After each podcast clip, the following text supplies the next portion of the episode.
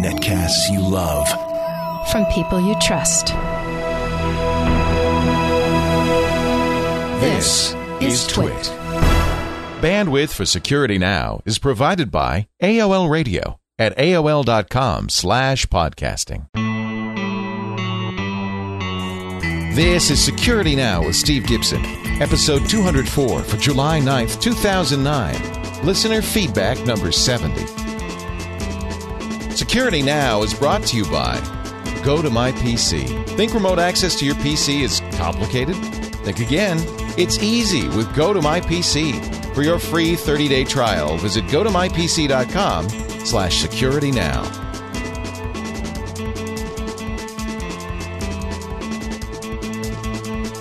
It's time for Security Now, the show that covers all things security, privacy related, with Mister Steve Gibson, the man of the hour, the guy who discovered spyware, coined the term spyware, and uh, all, and just disappeared as I pressed a button on the screen.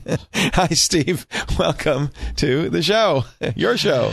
Hey, Leo. Great to be with you. As as our listeners are hearing this, you are somewhere all over the water in Asia. Somewhere over the rainbow. Let's and, see. This is it, this is July ninth. So, uh, yeah, I will I will actually be on the boat sailing from China to Korea right now. And exactly if, right. If you heeded the advice from that we discussed two weeks ago, you're carrying an A T M card that is not backed by too much cash. That's because right. You don't really control the environment over there to the degree. In fact, maybe no one controls the environment over there to the degree that, that we enjoy here in the U S. So um, I hope that your cash is safe. I don't know. You know, I mean, I think in the old days, travel was a great adventure and all sorts of horrible things could happen to you. And now with the Internet and television, it's just become, you know, and, and, and airfare, air flights, it's just become pretty mundane. So maybe it's a like, little adventure. It's very much more like you never even left home. Because uh, after all, there is a Starbucks on every corner, no matter what country you're in. I so. was I was warning Henry that, you know, oh, you know, the food in China, you know, we, may be very difficult for you. You know, we might have to go through a week of suffering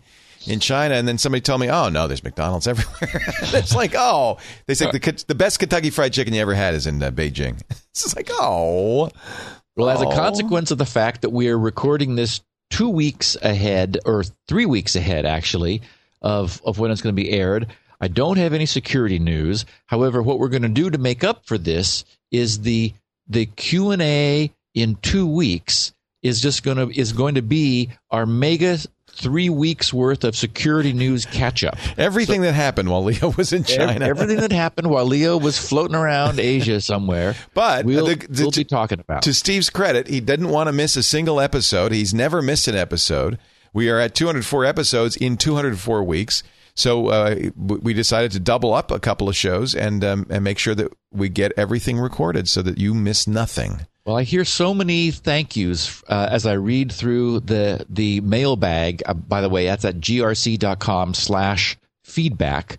So many people appreciate the reliability of knowing that they're going to have a Security Now podcast absolutely every week, you know, come hell or high water, that uh, I don't want to disappoint them. They're going to have to wait a little bit for news, but they'll get the news that happened only a couple weeks late. So, and we're going to do a special mega news catch-up podcast uh, for the next Q and A two weeks from now. Um, I did have, when I was going through the mailbag for this particular story, um, a really nice sort of short SpinRite story that I wanted to share with our listeners um, from a, a woman named Louise, who said that her the subject was G R C is my new hero. She says, "Hi, Steve and Leo. I have a SpinRite story for you. Recently, someone using my computer managed to get it infected with a Trojan." Ugh, don't you hate that? Uh, don't you hate uh-huh. it when that happens? Yep. "Being a longtime Security Now listener, I decided to reformat the drive, good girl, and reinstall Windows," because after it's infected, and that's what she means, is after she knew that after it was infected, she could never trust it again. So she said, "I backed everything up to my external drive.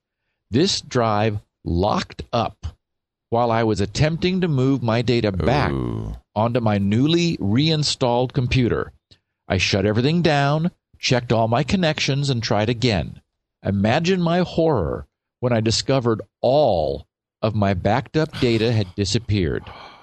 The drive still worked, but my folder was mysteriously empty. I prayed for a miracle. So that's how that so that means she was able to see the drive, right, but the folder where she had put everything had no contents. So that's kind of a good sign.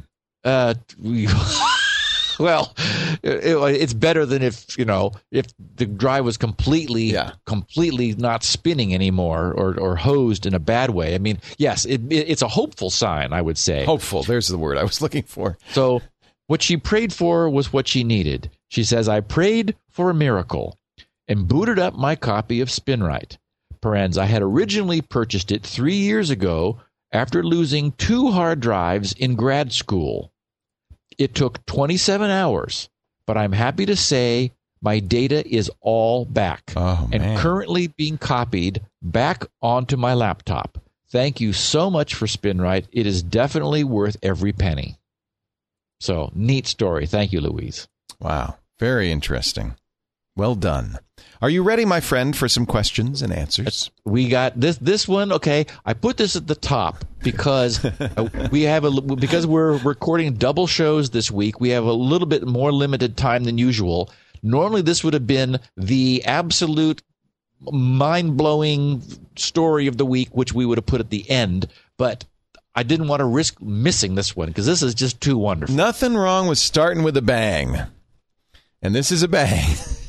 Trevor in Wall, New Jersey, takes the cake with his story of the week. Subject, Windows in places it shouldn't be, supermarket edition. Hey, Steve and Leo, I've been a listener since episode twenty.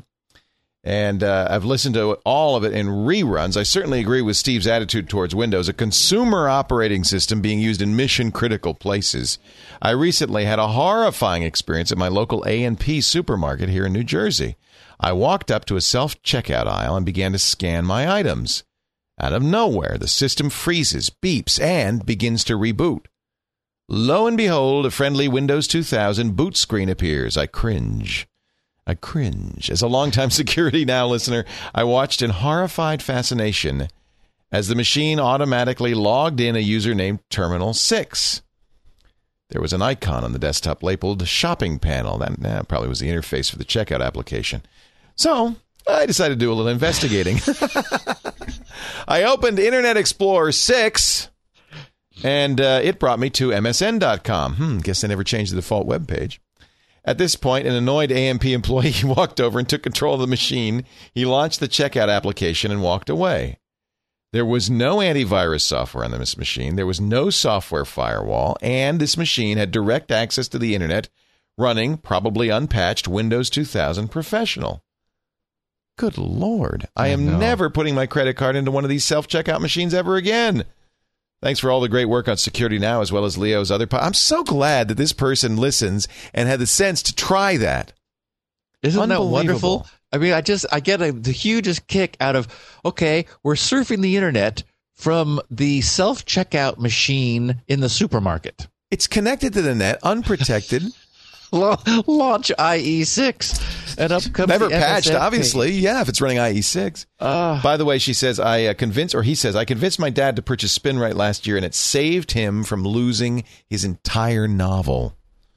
We have been SpinRiting every two months ever since. When that, there you go. That must make you feel good. It does. That's, yeah, that's yeah. Just somebody's great. Using your stuff uh, to save their life. Yeah. Anyway, Trevor, thank you, thank you for the story. I just, story. I get the biggest kick out of, you know, he's scanning his items and, you know, it's Windows, so of course it was going to freeze sooner or later, and it chose to do it right then. Then it restarts itself and doesn't launch into the app, it just gives him a desktop, and where he sees I E six, which he probably double taps on the touchscreen, and whoop, up comes I E six and brings up the news on the M S N dot com site. I just love it. uh, I guess he could have run Windows Update, but that would probably broken everything. You broke our computer. Oh, goodness. And yes, he says, I'm not putting my credit card in one of these suckers again. No, I don't blame him, nor wow. will I. Wow. I don't like those automatic checkouts anyway, but now I really... Of course, you can't... You know, I'm, they're probably using the same system for the, che- the checkers. I mean, it's probably exactly the same system. Yeah, in Terminal six. Terminal six. Question two, Doug Zuckerman, Bethesda, Maryland, asks about finding Q and A questions. Steve, I just a suggestion for the future. I think it'd be a great addition to the website. But wouldn't it be nice if on the main Security Now page, in the topic title for each Q and A episode of Security Now, it showed the specific questions you answered in that episode? I find that not only do I listen to your show for new information, I also use it for reference, and it's difficult to find the right Q A shows uh, to go back to when the questions aren't listed. Anyway, of course, your site has tons of great resources as it is. I'm not trying to suggest you guys don't do enough already. I just think it'd be a really good enhancement if you ever feel like it. I think we well, might do that ourselves in um, our show notes, don't we? Well, the problem is that the questions it, are often hard to summarize. I mean, what would I write for that question that right. Doug just asked? Yeah, you're right. It's a good point. And and the good news is that this is that, that, that we have the transcripts for everything, and those are indexed by Google and other search engines. I had an experience just a couple days ago of where I don't remember. I was at Starbucks, of course, and I was looking something up, and the second link that came up in Google search results for the keywords that I was searching was one of our own podcasts. And it was number one hundred twenty was, was oh, I, I put in TrueCrypt and, and BootedNG because uh, I was talking to a buddy of mine who had dropped by, and he was wondering whether you could use TrueCrypt and BootedNG at the same time. And I said, gee, that's an interesting question, because I could see that there could be a boot sector, you know, track zero collision, much as there was initially with TrueCrypt and some of the Adobe copy protection stuff, the Macromedia stuff. So I put into Google TrueCrypt space BootedNG, and in Security Now episode one twenty, uh, we were talking about that. And so it was the second link that Google brought up. I thought, hey, now this is exactly why, you know, we're doing transcripts. That's, that's really the point. Yep. Aside from the fact that people really do like to read along or read them instead of listen to them in some cases. And so, you know, we've got Elaine doing a great job of that. So, Doug, the only thing I could suggest is that on the Security Now page at G R C, as you as you noted, security now dot h t m at G R C, um, there is a search box on the upper right, and it will search only Security Now podcasts if you configure it that way. If you ask for that, it will limit itself to, to, to Security Now. And so put in some keywords, and you can probably find the podcast. I think that's much more practical than trying to summarize the questions in each of the uh, Q and A's, which they're just be really hard to to summarize them.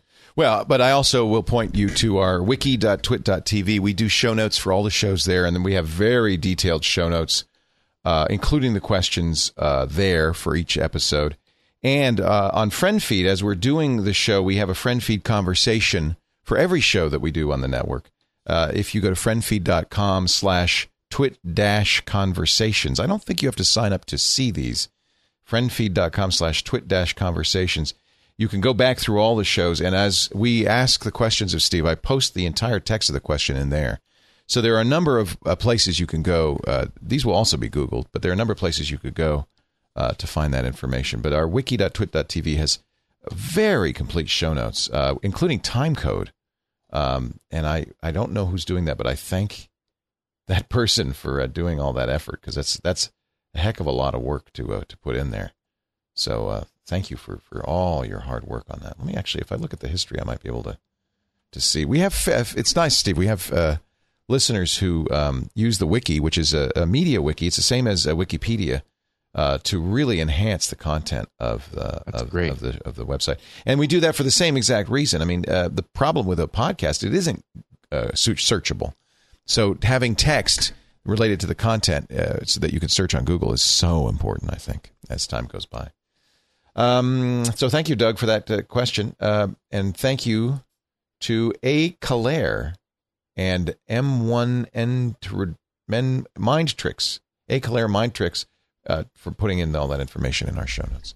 Uh, Brad Banco in Cuyahoga Falls, Ohio. Well, isn't that where Bailey Savings and Loan was? I don't know. Asks about assembly language. I listen to your podcast from time to time. Chess Griffin of the Linux Reality podcast pointed it to me when Vista opened my eyes to the need for an alternative to Microsoft software. By the way, I use Fedora Linux quite a lot. Really love it. thirty seconds to boot, thirty seconds to desktop, thirty seconds to shut down on a ten-year-old machine. The only thing that I still use Windows for are my scanner and TurboTax.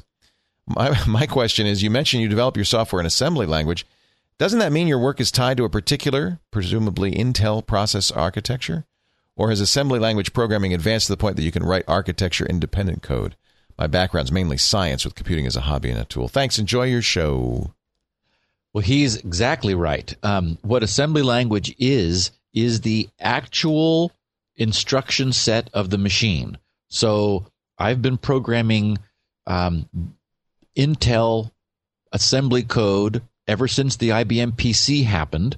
Before that, it was the sixty-five oh two chip on the Apple two machine and also the Atari and the Commodore machines. So, you know, those the, the, the sixty-five oh two was on multiple platforms. So I, I had I, I was able to use a single programming language among those manufacturers who were all using that chip. In this case, of course, um, the Intel architecture is dominant. It, for better or worse, won out over the PowerPC because people liked the idea that the clock rate was faster on the Intel chip, even though you could argue that the PowerPC, being a very nice RISC design or risk heavily RISC-influenced architecture, was doing more per cycle than the Intel was. Still, that's, you know, people wanted Intel chips for whatever reason. Um, so it is the case that I'm definitely writing platform-tied code, but I'm writing it for almost all the machines out there. I mean, what I guess you have P D As, for example, which are using ARM chips, and I couldn't I couldn't use Intel assembly language for writing to that platform. On the other hand, there is, when you're an assembly language programmer, you're dealing with, you know, binary registers and motions of data among registers, and you're you're at a low level such that moving everything you know to a different platform isn't difficult. I mean, if someone said, Steve, we need you to write something for the ARM processor, which I've I've never programmed before, I would just sit down with the instruction reference and go, okay, how does the ARM add? What's the instruction for subtract? What's the instruction for load and move? So I can easily map everything I know, all the experience that I have on one one low-level architecture onto another. It's just a matter of knowing what the instructions are. Just as I went back, you know, turned the clock back and was writing code for P D P eight. It's like, oh, what a quaint little machine. But, you know, all the rules still apply. Well, you have even more dependencies than just the uh, the code, because you use, uh, don't you use uh, interrupts uh, uh, on the on the hardware? Oh, yeah. I mean, you, you're right. It's not just the instruction set. It's the I mean, whole you architecture. Could, you could, in theory, I mean, an Intel, uh, Mac runs Intel, but you're writing much, not just to the processor, you're writing to the BIOS. You're writing Correct. to, you know, so you, it's not portable beyond a P C. All the hardware resources of that machine. Which answers right. the question people often ask me, why is there no Mac version? Right. So, uh, yeah, I mean, uh, you get advantages with hardware uh, dependence, but uh, you also, that's the disadvantage, it's not portable. Yes, that's why I think most of the world's moved to, uh, you know, higher level languages for most of the code. Way most. Yeah. Way, yeah, way most yeah. of the world. Brian Taylor, Walnut, California, wants to know Steve's secret. What is your secret? I have a quick comment and a question. I've been listening to your wonderful netcast since episode one. Lately, I've gotten way behind. I'm still in January. Uh, we've just made him a lot more behind. I just finished listening to an episode where you mentioned the, the P D P eight. I immediately headed over to spare time gizmos dot com to find out uh, he sold out of the front panels this spring and has no intention of making more. Oh, well, my fault for not staying up to date. As for my question, how do you do it? How do you wrap your mind around all the complexities of what you do? Is it an inborn ability, or is there something else in the mix? After listening to one of your episodes, my brain feels like it ran headlong into a brick wall. Help me, Steve. I want to be smarter. I need to be smarter. I always think of it in this way. I'm just smart enough to know how dumb I really am. I, I'm, I'm, I'm with you on that one, Brian. I'm right there with you.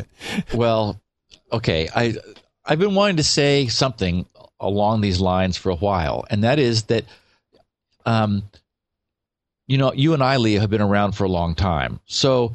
You know, I'm I'm drawing from a large base of of stuff that I learned a long time ago, and I also have extensive knowledge about a relatively narrow category of things.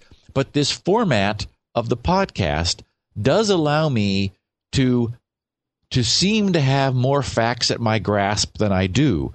I spend not a, not a day, but many hours preparing for the podcast. And so, for example, I don't have R F C numbers memorized, or I don't have, you know, M D five hashes of things memorized. I I focus on on the topic of the podcast for many hours beforehand, you know, brushing up and bringing myself up to speed, getting all revved up and ready to go so that, you know, during an hour, an hour and a half, I, I'm at the top of my game on whatever topic we're discussing. And a couple weeks from the, a couple weeks later, you know, it's all a blur. Oh, thank you for admitting that. It is. It's all a blur to me a couple of minutes later, but uh, at least. Well, so, you know, as often is the case, uh, when when somebody is really working hard, it makes it look easy, and you work really hard to make it look easy. Well, yeah. I mean, I I love the topic. I love the technology. I understand, you know, the fundamentals of this stuff, but nobody could know everything that's going on in every corner of the industry. And I certainly don't. I mean, I've got, you know, a day job, and I'm I'm focused on one area, and I would argue where I'm focused, I'm I'm you know, it, it's hard to fool me, but there's, you know, I can't talk about just that all the time. So we're talking about much more. And so, you know, I'll pick a topic. I'll say, "Ooh, this is something neat that that Our list, I think, would interest our listeners." And, you know, I then focus myself on that with the advantage of a lot of background that helps me helps me digest it quickly. But, you know, the, the excruciating minutia and details, again, it's like somebody will, you know, sometimes I, I, I run across a question about something from a few weeks ago, and I go, "Oh, boy, I, we were talking about that. What What is the answer to that one?" You know? So anyway, I just wanted to say that, you know, in response to Brian's completely understandable, uh, you know, question about, wow, you know, h- how is there so much here? It's like, okay, Brian, I'm cheating.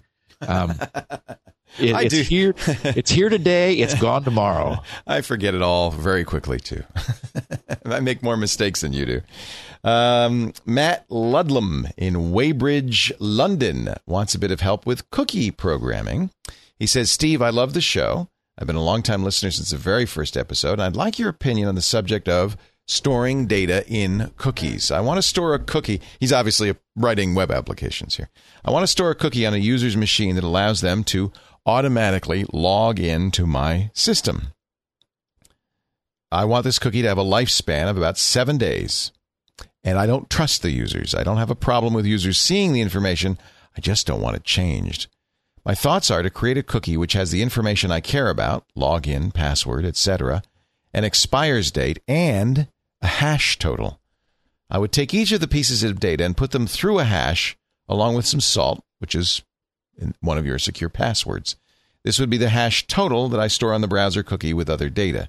The salt would never leave the server, my server, so it's a secret. Is this system resistant to the data being changed? On a relating su- related subject, I don't want to store the password in a cookie in clear text, so what would you advise? If I store the password hashed with the user I D, is that enough, or do I need to add some more secret salt? Finally, how can I stop the user from copying a cookie from one machine to another? If I try to add the I P address of their machine, then I probably have the address of their company's N A T router, so it does not get tied to a single machine, rather an organization. And finally, am I doing this the right way, or is there a far better way of doing it? Thanks in advance for your help and advice."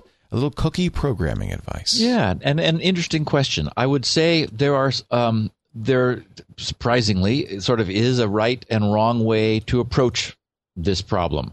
The the biggest question that I would have for Matt is is does he have the ability to store stuff at his end on his server? We know that he can have keys and salt. But the question is, can he store information? Is there a, does he have the ability? Does he have access to some sort of a database, even a, even a simple database that he could write himself, you know, sort of a flat file database? The point is, you you either store the data in the cookie, the data itself in the cookie, or you just store a pointer to data that you're maintaining on the back end, on, you know, on the server side. So it's certainly not necessary to go through any of these gyrations if you've got the ability, if you've got state, if you can store state of some sort on the server end, in which case you would just take a counter. You'd take uh, like a one twenty-eight bit counter, and you'd encrypt it with a your own secret symmetric key that would turn the counter, which starts at zero and runs up to, you know, all one bits. It would turn it into a completely pseudo-random looking token. And so that the unencrypted counter would just be a record number in your own little private database. You encrypt it, and that's what you store in the cookie. So the cookie itself has no data. It just has this, as we, we used the word two weeks ago, a nonce, a, a, a one-time use little blurb, which is completely random looking. The user could change it if they wanted, but when it came back to you and was decrypted, it would be nonsense. It w- because you would know what the valid range of of values was, zero to some limit. And if they made any change to it, it would send it off. When when that was decrypted, it would completely turn into nonsense. So it's, you know, there's a, a, a simple solution, but it does require that you're storing no data in the cookie. You're just essentially you're storing a pointer, an encrypted pointer to a record in your own database back on the server. And of course, then you've got all kinds of flexibility: username, password, expiration date. You know, you can you can put as much data there as you want to, and and manage that. If you if for some reason you cannot, you don't have the ability to to have a database, to have any state stored at the server side, then you have no choice other than to store that data in the user's browser in a cookie that you give them.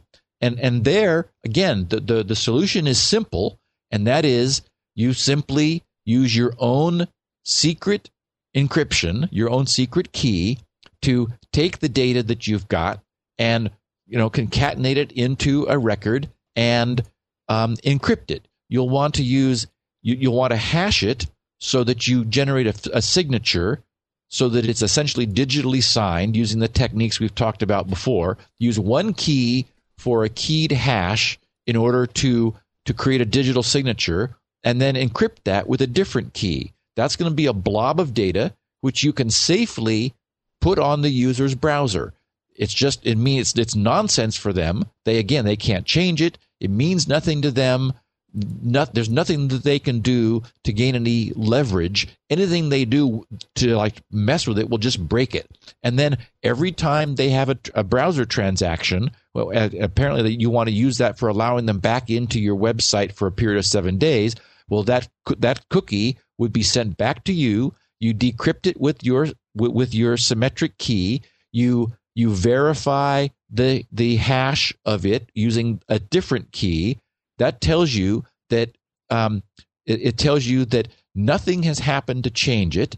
And with every single transaction, you get all the data back that you want to store: username, password, expiration date. You're able to then look at those things, decide what you want to do with them, and permit or not um, the user to to proceed. So you're you're you either in the first case, you're storing the data at your end and just giving them a little token for it, a pointer to it. Or in the second case, you give them all the data to store in their cookie, and they give it back to you every time. So, you know, either way will will work, and it's just a function of what what you're um, most comfortable with and what makes sense based on the capabilities you've got at the server end.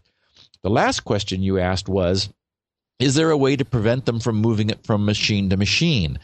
And I cannot see any way to do that without involving scripting.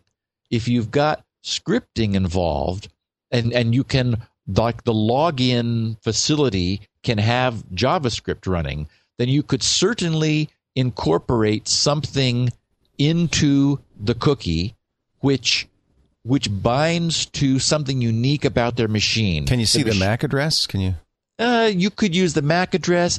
In, in for example, if this was on Windows, there are various uh, you know G U I Ds, G U I Ds um, for for Windows. There there there are various things that are pretty much guaranteed to be unique from one machine to another. So if you incorporated that into the cookie, and then when they attempted to re-log in, you would again use some script to verify that.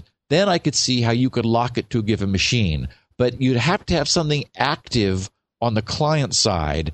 Um, otherwise, a browser is a browser is a browser. And if you move the cookie to a different machine, then it would be able, it, it would look the same from your viewpoint, from the server end, uh, a, a client making that that request. You really wouldn't see any difference. And, you know, there are, there there's, There's metadata that browsers send along with their queries that might be different from one machine to another, like what version of the browser, what you know, what version of Adobe and P D F Reader and other things sort of tack themselves on to the queries. So you might see some difference, but it, if you really need to prevent it from being moved, you have to do something with scripting locally on, on, on the machine. And I think that solves the problem. In just a second, we're going to talk to uh, talk about John's question. He's in Indiana, and he wants to know how secure it is tying, doing the tethering of your cell phone to your laptop for uh, for data access. Before we do, I do want to mention our sponsor, the good folks at Go to My P C, who make this show possible. We really love our sponsors because uh, they uh, pay the ad fees to get you know their ads on the air, and of course, we always are hand we handpick these guys to make sure that they're uh, you know good quality companies. And I've known these folks at Citrix for more than a decade, so I, I can vouch for them.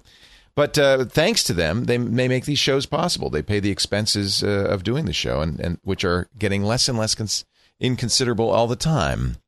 So thank you, uh, Go to My P C, and I invite you all to try Go to My P C. It's remote access. Now, I know people who listen to this show probably know a lot about remote access. We've talked about V P Ns. We've talked about Hamachi.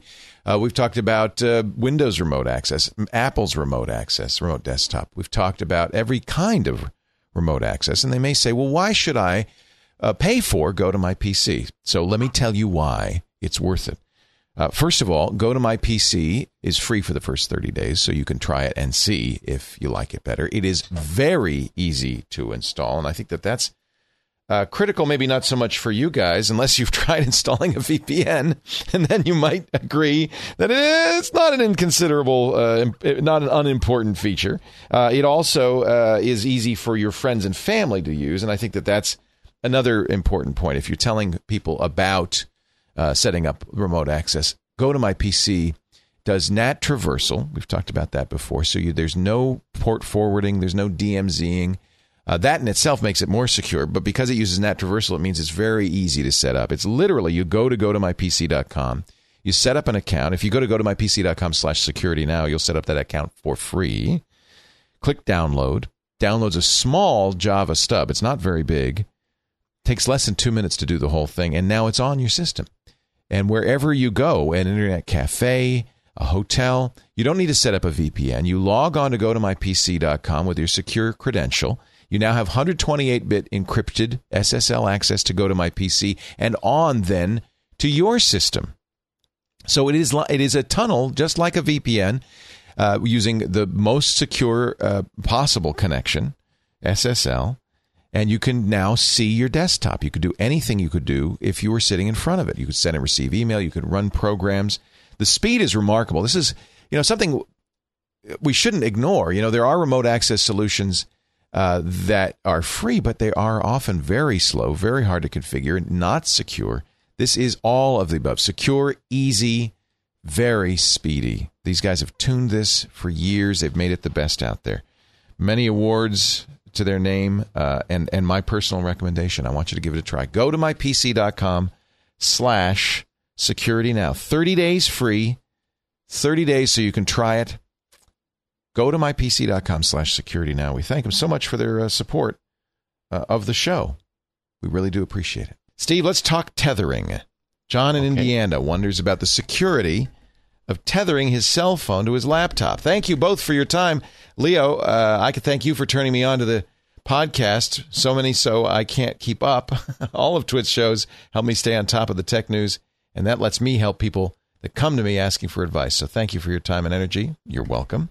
Security Now is still my favorite. Yay. I'd like to hear your thoughts, Steve, on the security of connecting to the internet on a laptop via uh, tethering from a cell phone. This is something uh, they've added to, you know, the Palm Pre does it, I think. They've added it to the iPhone once A T and T says okay. Um, that, I guess you're not behind a router, uh, as you usually suggest.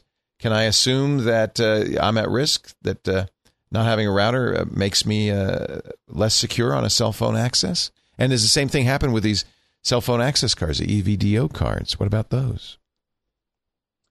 Well, that's an interesting question. Um, the the only reservation I have about a cell phone tether as opposed to a cell phone access card is that we have seen instances of cell phones themselves being compromised. Right. That is, you know, they're a, it's a computer, it's running an operating system, it's got a browser, it's got instant messaging, it's got all those things that tend to have problems. And we mentioned two weeks ago that when uh, the iPhone was updated to version three point oh, more than forty some security problems were patched. Many of them were like, can take over your phone remotely and, and you know, execute remote code, et cetera, et cetera, et cetera. Um, we know that many phones also have Bluetooth, and Bluetooth is another vector of real security concern because people often leave them in discoverable mode, and there are many well-known exploits where you can, you know, take over somebody's phone using their their their discoverable Bluetooth pairing, and um, and so the problem is when you when you combine that with its use as an internet modem and tether it to your laptop, You're you're essentially, you know, hooking two computers together, one which tends to be exposed to a lot of threats. So as opposed to a cell phone access card, which is just a dumb cellular modem and itself cannot be compromised. So, you know, from a from a security standpoint, I would be much more comfortable using a cell phone access card than tethering my phone to, to the computer.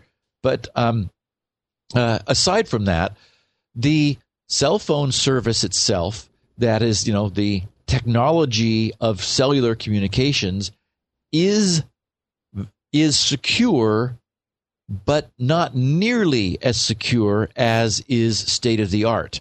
It is definitely the case that that um, all of the different cell phone technologies can be cracked and have been cracked.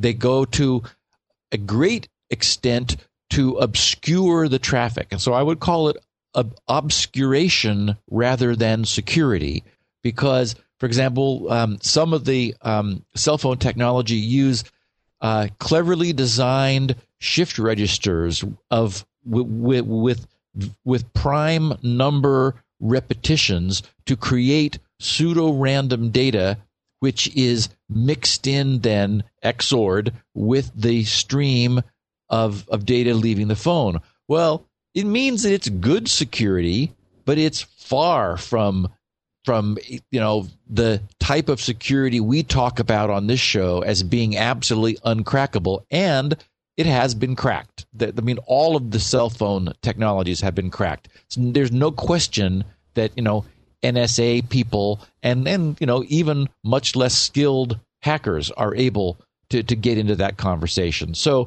so you should consider that the, your use of a cell phone communication is not much more secure than a, an open Wi-Fi hi- hotspot. I mean, it, it is more secure than that because a, a hotspot is just sniffable with anything.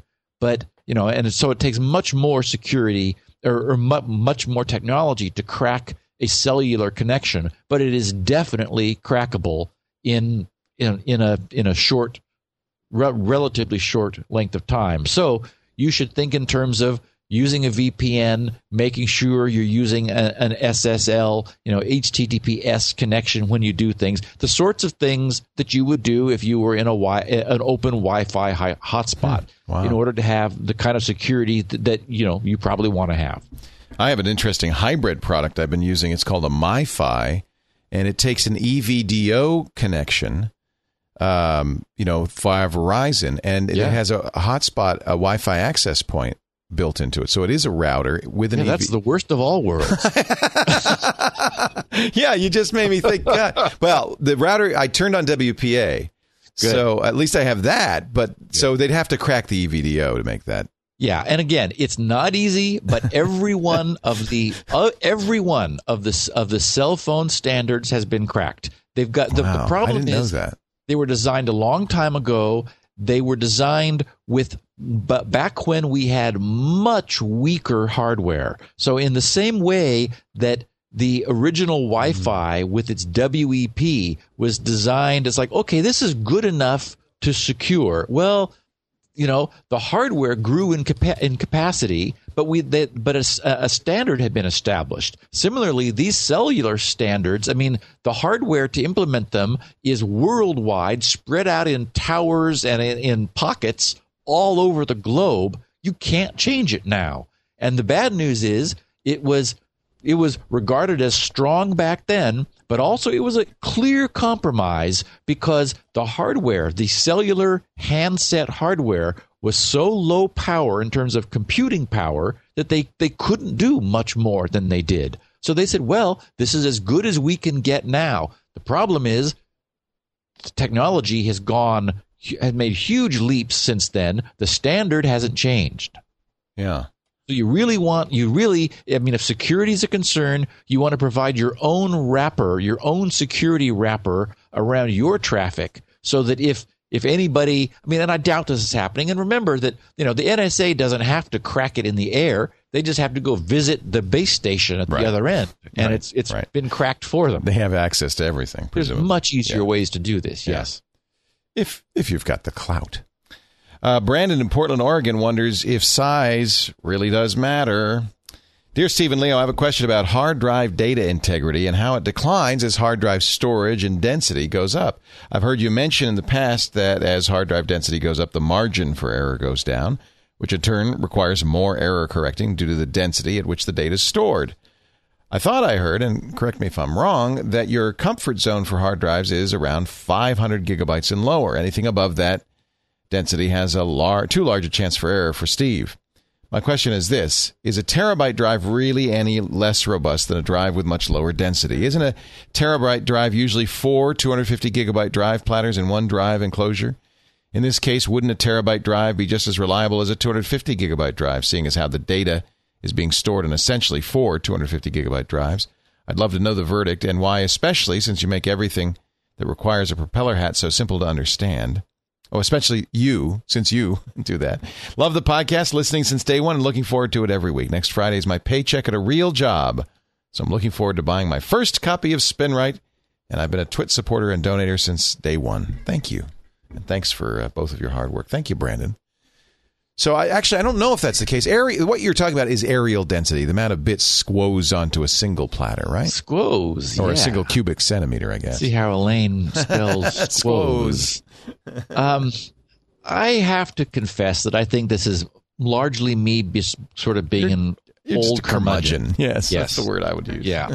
um, he's Brandon is correct that The, you, you'll notice that drives jump in capacity by sort of fixed numbers, which is the number is the amount of bytes that go on a platter.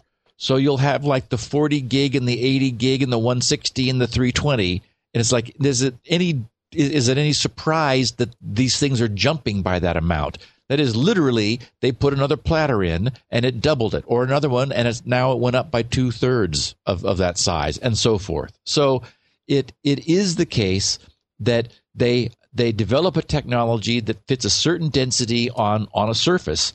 And in some cases, they'll leave one surface unused because that's what their marketing department tells them to do, even though it doesn't make any sense logically. Now, is four two fifty gig platters the same reliability if they're put in a single drive as if they were in four drives. I you could argue that if you had them in four separate drives, you could run RAID on them, so you'd lose the equivalent of one drive, yet that would give you dramatically more reliability, because then if any one drive died, you've still got one hundred percent of your data. Whereas the more data you put in a in a single enclosure, the more, it's sort of like the, the problem of the airliner that crashes. It's like, well, boy, you know, we lost a lot of people when that happened. Um, whereas, you know, you could argue, you also say, well, more people die on the road every day in little onesie accidents that don't draw a, nearly as much attention. So, I mean, the, the the reliability question is an interesting one. I'm I would have to say that, you know, contemporary drives are extremely reliable, but you never want to be in a position where losing one really creates a problem for you, because they die. And so, for example, as I've said before, there's no system I have where I have mission critical data where I don't have a RAID and some sort of on the fly, in the background backup happening. You really do, you really do want to make sure that a that a catastrophic loss of a drive is not something unrecoverable, because drives die. Yeah. Very and good. I'm glad that Brandon's going to be buying a copy of SpinRite, so he'll be he'll be he'll be prepared when one does. Drives die. That's the bad news. So, are you buying terabyte drives now? I've had no occasion to, because you know assembly language doesn't take up that much right. space, Leo. No, I'm kidding. Um, I buy we're, we buy a six of them, six of them a time, you know, I, and we record everything on terabyte drives. Yep. And I'm sure we'll go to a, a bigger size at some point. But right now, the sweet spot, I mean, uh, a Caviar Green uh, Western Digital drive is about eighty-five bucks from Newegg wow. Uh, wow. for a terabyte. Wow. And uh, these are really good drives. They're, you know, they run a little uh, slower, um, but the aerial density is so high, they don't feel slower. The, but the R P Ms, I think, are fifty-four hundred. So it's, it's uh, I think that, of course, this isn't mission critical either, right? I mean, these are just recordings of the shows and stuff. Yeah, it's just what we do all day long. Well, we have other we have other recordings. These are more like archives. I don't, you know, I actually don't do anything with them right now. Yeah, uh, but but we'll have them. I you know I don't know if somebody will want them someday. Uh, Look back, keep. the good old days back back before uh, aliens took over the uh, the world and uh, and eliminated all security flaws. Scott Terriano in Port Prairie, Port Prairie. Not sure how you say that. Port Prairie, South Australia, says, Steve's non-V P N idea is partly original. Hi, Steve, Leo, your idea... I'm sorry, I won't do this. Your idea of a non-V P N is indeed a fantastic idea, and much better than the traditional V P N. However, something very similar has unfortunately been done in the past. In fact, I'm currently running a similar setup myself. I was shown how to do this by my cousin, who is sixteen years old, who had implemented everything you described except for the encryption and configuration part of what you described using OpenBSD's P F, which is their packet filter program. I have my implementation and I P tables under Linux, since both my client and my router run Linux, and I have the netfilter kernel model module uh, located. The two things your solution cleverly applies, which my and my cousins do not, is encryption. Excuse me, encryption, which is obviously important if you have sensitive information, and the easy configuration. Writing P F or I P tables rules by hand is definitely not for the faint of heart. I know, I've done it. Uh, of course, if you're using Windows, neither I P tables nor P F are available, so I guess it's unique for those folks. So is what he's talking about similar to what you were talking about? Okay, th- this is an interesting... Uh, this question caught my attention because he describes... He says something very similar has unfortunately been done in the past. As if, as if the fact that I'm doing something similar to what was done before is unfortunate. Like it wasn't completely original or something. Yes, and yeah. That's exactly it. There was somebody in our news groups, when he heard about my idea with the with the Star Trek bun-ons of reversing... You, you didn't know, invent that, you know.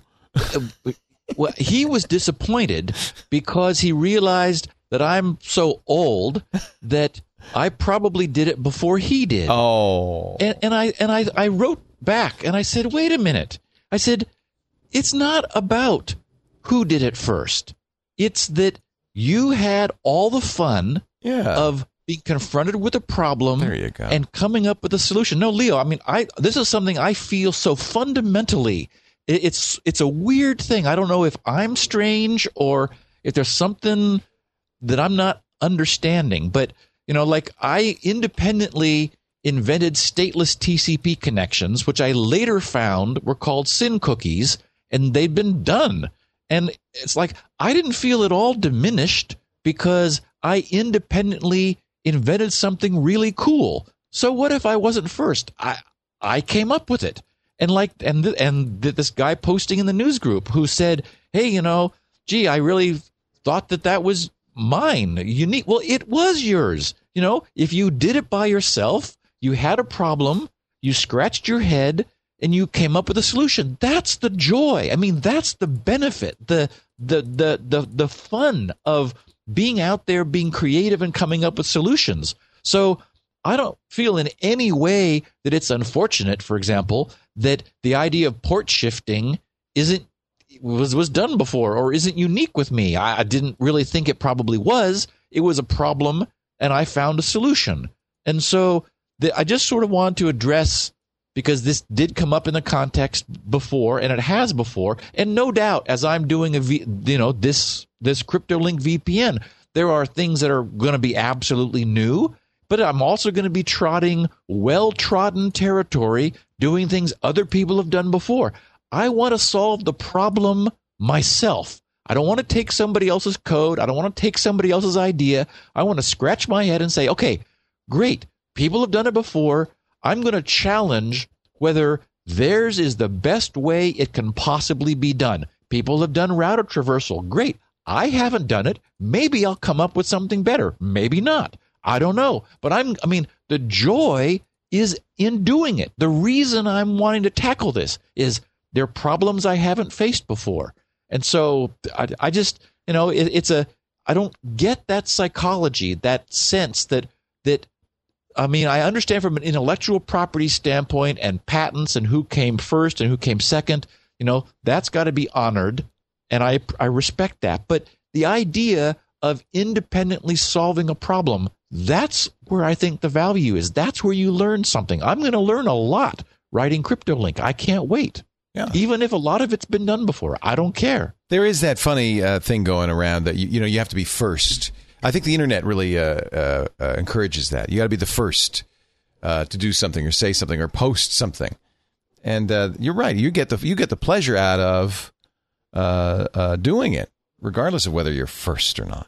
Yeah, yeah. I, I, I just don't get that it diminishes what I do in any way that it isn't first. It's, hey, it's mine. So yeah. It's been done before. Okay, that was theirs. And and the guy who came up with reversing English twice, good for him. I mean, yeah, I did it. You know, I didn't. There was no internet to publish it, but I I don't care. It was just fun for I me had to do fun it. doing it. Yeah. Yeah, I'm glad he came up with the same solution. Yeah. Bravo. Yeah. All right, here's one from Tom Schumann in Minneapolis. We were talking on an episode sometime back about teaching teenagers computing. Hi, Steve. Thanks to you and Leo for the program. I'm a longtime listener and SpinRite user since version two. Wow. On my spacious twenty megabyte huh. Seagate S T two fifty-one. Oh, I had a few of those. Yeah. I remember when twenty megabytes was a lot. Well, it's all you needed, Leo. I used SpinRite to change the sector interleave. Oh, I remember doing that on the drive. So my yep. X T clone, X T clone in turbo mode would approach the full seven point four four megahertz of the processor. That's right. There was a default interleave, but if you wanted to tweak it, you could. And remember the, the X T clones? They, there was like a compatibility mode where they would run at four point seven seven, right. which was the original speed. Right. But, ooh, you could juice them up to eight megahertz, and then it was like really fast. I, I, I had a machine like that, and, uh, the, I know, and it never was stable. Nope. It could not handle seven forty-four. And, you know, we just had all sorts of stability issues. seven megahertz. My phone does that when it's just thinking, you know, when it's just waiting for me. I mean, it's ridiculous. Leo has expressed interest in teaching a programming class. Let me say first, I have no vested interest in what I am about to suggest. Just another idea he might consider. ISCOM, that's the Institute for Security and Open Methodologies, has a program called Hacker High School. I like that. Yeah. It teaches security awareness for teens. Oh, we're definitely adding that to the curriculum. Yes. While I don't like the name of the program, hacking is not what it used to be. The, the program itself is awesome and would be terrific if taught by someone with a background in programming and a background in the history of the industry, a sense about how we got where we are today. Perhaps the gang at Tech Guy Labs would find the programming interesting fodder for a series of videos. Hmm, I can't imagine anyone else that could do it better. Check it out at hacker high school dot org. Just a thought. Keep up the great work. Thank you, Tom. What a great suggestion. Yeah, I want to say that I, I looked at it, and it is really nice. And, I mean, I immediately, you know, you know, high school kids, they would love the idea. I mean, hacking is oh, yeah. glamorous oh, and yeah. and immediately hooks them, you know, just, you know, much more so than, than bit twiddling would. And uh, anyway, I, the, the site is really nice, hacker high school dot org. And so I wanted to I wanted not only for you, Leo, to run across it, but to also uh, aim our listeners at it, because they may well have their own teenagers uh, or know some that might get a kick out of this so too. So it teaches you how to be secure online, basically. Is that it? Yeah. Um. It's well. It, it's just it's uh um uh like yes security awareness, like what's that's going great. on, oh, how does so this great. stuff work, what you know where you know, and I mean.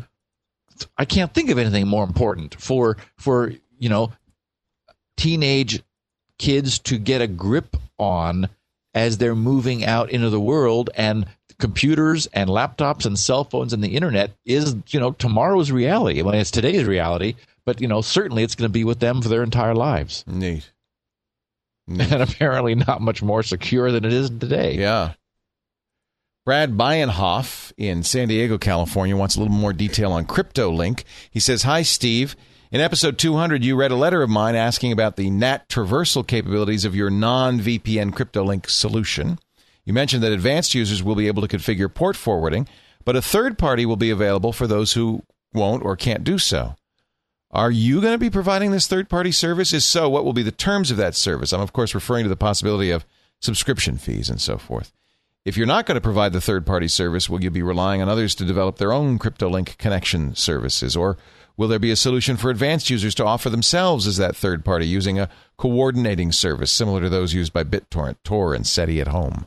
What's the plan? I have no idea. Good answer.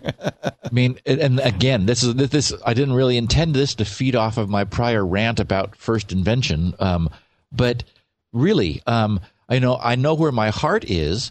My heart is that buying CryptoLink gives you com- access to everything it is for life, forever. No subscription fees, no recurring anything, nothing. I mean, that's really what differentiates it from service-oriented offerings, which are very different from the tool. Um, people in the news groups have asked, hey, will there be a per-system fee of some sort? The answer is no. That is, an individual who owns it can use it for their own purposes as much as they want, on as many systems as they want, wherever they have a problem that CryptoLink can solve. Um, I'm hoping to have the most sophisticated and capable N A T traversal system ever created. I mean, that's one of the reasons I want to do this. I just don't want to say, oh, I have it. I want to be able to say, mine nails anyone else's N A T traversal that's ever done it before. And so all kinds of technology will come out of this. I know that, for example, we will have a web-based N A T router characterization service, much like we have now Shields Up testing your security, the D N S spoofability system that we'll be talking about before long, and you know, perfect perfect passwords and other stuff. There will also be a N A T router characterizer where users will be able to find out exactly how their N A Ts work, because I'm going to have to know that in order to design the technology to traverse them. So there'll be things that, that fall out from this research, which is really going to be fun and interesting and, and useful. I imagine that G R C will have to provide that rendezvous service, because I think my plan is that I'm going to be doing things that have never been done before to make the, the the N A T traversal more robust than anybody else's. At the same time, I don't like the idea, as I've said, of of anyone depending on us. If G R C was was DDoSed and we were gone, I wouldn't want to be, you know, to to to to for people not to have an alternative. So my intention is that the protocols will be open, that it would be possible for someone else to create such a third-party service. There are publicly available um, N A T traversal facilities. Maybe you could downgrade to one of those if you didn't want to use G R C or couldn't. But it's also the case that you don't need to use that at all. If you were able to map a port through your router, then then anybody then then you would be able to connect to anybody, and anybody would be able to connect to you. So, you know, a lot of this is going to be a journey. Um, I know it'll be interesting for everyone who wants to participate in the news groups while I'm churning out this technology. Great. But uh, there is going to be some cost if you do a third-party server. It wouldn't be unreasonable to charge for that. I don't think anybody would think any the less of you. That's how you I, do the N A T traversal, is you have a third party that they both connect to. I would never do that. I mean, okay. my, my my plan is for the ongoing sales of CryptoLink to Support provide it. for yeah. the service. I mean, the fact, the fact is, Leo, bandwidth costs nothing right. these days. Right. I mean, I'm running servers, and and, and the I, I would not be ever, I, I would never be proxying the data. That is, for example, the the the, the, the way um, the way N A T traversal works in the Go to My P C case, for example, is they are they are transiting the data. Both endpoints connect out to them, and so they're transiting the data. That's it, it's trivial to do that, but it does require that they, that they then be a carrier capable of handling all the bandwidth. My approach is never to be involved in the data transit. I just want to introduce the two endpoints to each other, and so that somebody looking at the traffic, somebody with a with a with a packet capture, can see that, you know, G R C or any other rendezvous service is not involved in that tra- in in that traffic. There's there's thus it, it follows my T N O, my trust no one model of saying we don't want to be involved, so this is provably secure. Yeah. Moving along, a, a note from Paul Scott in Las Vegas, Nevada. A uh, quick note about Apple's Airport Express. He says, I love the show. I've been listening from day one. I fell a little behind, and while catching up, heard a comment from a listener that he uses Airport Express as a way of hiding his machine behind a N A T router, you know, when he's in a hotel or traveling. Um, and Steve asked if there if there's a Windows so- software to configure the Airport Express. The answer is yes. Apple has created an airport configuration utility for Windows. It works just fine in my experience. I've used it when I didn't have my MacBook Pro handy to fix someone's Time Machine base station. Apple in recent years has done a pretty good job creating Windows software and making their O S play nice. That's great news. Didn't know that. Yep, nor did I. So I wanted to make sure our listeners knew, because the question did come up we, when we were talking about it before. It's like, yeah. well, you know, would this work with, you know, in a Windows-only environment? And Paul says, yes, absolutely. Finally, our last question from Amir Katz in Kfar Saba, Israel. He wonders about T P M, the Trusted Platform Module. Following up on your answer from episode two hundred, how to activate T P M in the BIOS of your system, I wonder whether are, there are any downsides to doing that. I do recall that your explanation how uh, the D E P, Data Execution Protection, was introduced in the x eighty-six family, and it used to cause a lot of applications to crash as they were trying to execute code on the stack or heap, and D E P, of course, prevents that. So I wonder if T P M might have similar side effects, breaking some applications. If there are no issues, well, why don't BIOS vendors or the P C vendors turn it on by default? Also, apart from full disk encryption, what other benefits do you get by enabling it? Thanks, Amir. It's a great question. The answer is, do you remember how much trouble Intel got yes. in? Yes, yes, I know where you're going. Uh-huh. Um, well, they, they that, announced processor I Ds in yes. the Pentium. Yes, the idea that every single chip would have a unique serial number, and it didn't take the privacy people, you know, half a millisecond they to killed say, it. whoa, wait a minute, yeah. uh, what? And in fact, I remember going into BIOSes that had it turned on by default and turning it off. It's yeah. like, thank you, but I would prefer not to have... You know, for whatever reason, it just seems like a bad idea for my Pentium to have a unique serial number, which is available to the outside. And so the good news was you were able to disable that feature, and now it's gone completely because it was just a bad idea. Well, the Trusted Platform module is very much the same. It is there's definitely a a privacy-related concern because it's it has the ability, I mean, a part of its function is to be an anchor for identity of the machine. I would argue that its benefits outweigh the liabilities, but the the the, the motherboard BIOS manufacturers weren't going to have this happen to them again. So they said, okay, just so that no one accuses us of having a, you know, a serializing a crypto unique machine of any kind on every single motherboard, we're going to just have it off by default. If the user needs those services, they can turn it on. And to answer a mere second question, apart from full disk encryption, what, what other benefits do you get? Well, it is, it is the identity enclosure for your system. There's actually a lot more that that the T P M is doing than than just providing sort of a vault for for security information.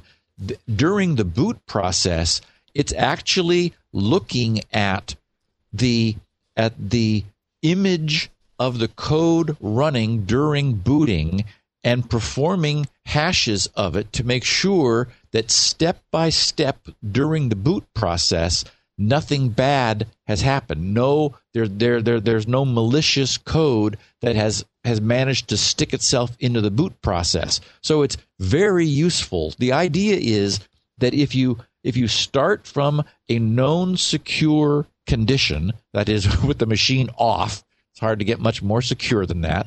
And if you validate every stage of the booting process using secure validation technology, then once the O S gets booted, it can be sure that nothing malicious has happened before it got into contr- before it got in control. And the Trusted Platform module makes that I mean that whole process possible. So it's it's very useful. And of course, it's also useful for providing secure authentication. If you're going to use a, a fingerprint reader, you're you're like at boot time, then you it's always tied to a T P M chip. So you enable that, then you na- enable your fingerprint reader, and it's very possible then to swipe your fingerprint and to have that verified by the BIOS to ha- and have that provide a password to the hard drive that unlocks the physical hard drive that makes it possible to boot. And absent the both the fingerprint swipe and the T P M, nothing can access the data on your hard drive. So there's there's you know a lot of good stuff there. Not only hard drive encryption, but also authentication. And as we learned in Windows seven, they will be, and I'm really excited about this in Windows seven, they will be making a public A P I that would, for example, allow applications running on Windows seven to say, hey, um, before we do this, please re-authenticate yourself. And for example, it's a feature that I will I will definitely take advantage of in CryptoLink, where you could require that the the server ask a client to re-verify that they're really themselves in a from a human factors standpoint by wiping their finger across a fingerprint reader. Right now, there's no way to do that because there's no common A P I for the fingerprint reader, but that's something that Microsoft is going to be providing in Windows seven, which will be very cool. And again, it's all based on the T P M. Yeah, I mean, I think it's a. I remember a lot of controversy when T P M was first proposed, and people like Cory Doctorow, Doctorow were freaking out because one of the possible uses would be to expire documents, that you could send a Word document that would be uh, expired, you know, after a certain period of time. I mean, there were all sorts of issues. Uh, right, well, because it's it's non-spoofable. It is right. Deliberately a non-spoofable technology. So sure, somebody could abuse the power that it gives them, but you know, it's like, well, okay, they could also. I mean, there's all all other kinds of ways they could do that too. And as a result, I think manufacturers opted to, well, let's just avoid the whole thing and default to off. That way, we don't have to defend it. And if somebody needs it or wants it, and and and and, and in full knowledge of the risks and benefits, turns it on, all the better. Right. Yeah. Steve, once again, a wonderful time. You get your questions into Steve by going to G R C dot com. That's his website. And if you go to G R C dot com slash feedback, that feedback form is right there. You can ask questions there. Uh, you can also uh, get the sixteen kilobit versions for those of you who are bandwidth challenged. We've got the show notes, a full transcription by Elaine, a lot of detail, and, of course, SpinRite's there, the world's best, finest, one and only hard drive maintenance and recovery utility, and all and those great free programs. We even have a valid security certificate, Leo. And a shiny new certi- security certificate. That's G R C, Gibson Research Corporation, G R C. Dot com. And that, could, that tells you how long Steve's been doing this. He's got a three-letter domain name, which are as rare as hen's teeth. So, Steve, great to talk to you as always. Uh, I am in China as uh, this airs, but uh, we'll and so let's see. I think our next live record date two will weeks be, from now. Two weeks from now, it'll be. Uh, yep, uh, we, we're going to do the Mega Security Update podcast. It would normally be a Q and A, but we will have been. Not recording live at that point for three weeks. There'll be lots to talk Lord, about. Lord knows what will have happened. I hope the internet is still here. Computers are still booting. Um, and then uh, we'll we'll let our listeners know what has happened in the three weeks that you've been floating around Asia. You bet. You can watch us do this live Wednesdays, again, starting up again July twenty-second, Wednesdays at, uh, let's see, we start at two p.m. Eastern. That's eleven a.m. Pacific or eighteen hundred U T C at live dot twit dot t v, or just listen to the podcast when it's available every Thursday on uh, on iTunes and the Zoom Marketplace and everywhere else. Every Steve, Thursday like clockwork. Like clockwork. Thanks to Tony and now Eric, who's also working on the show. Thank you, Steve. We'll see you next time on Security Now. Thanks, Leo. Security Now.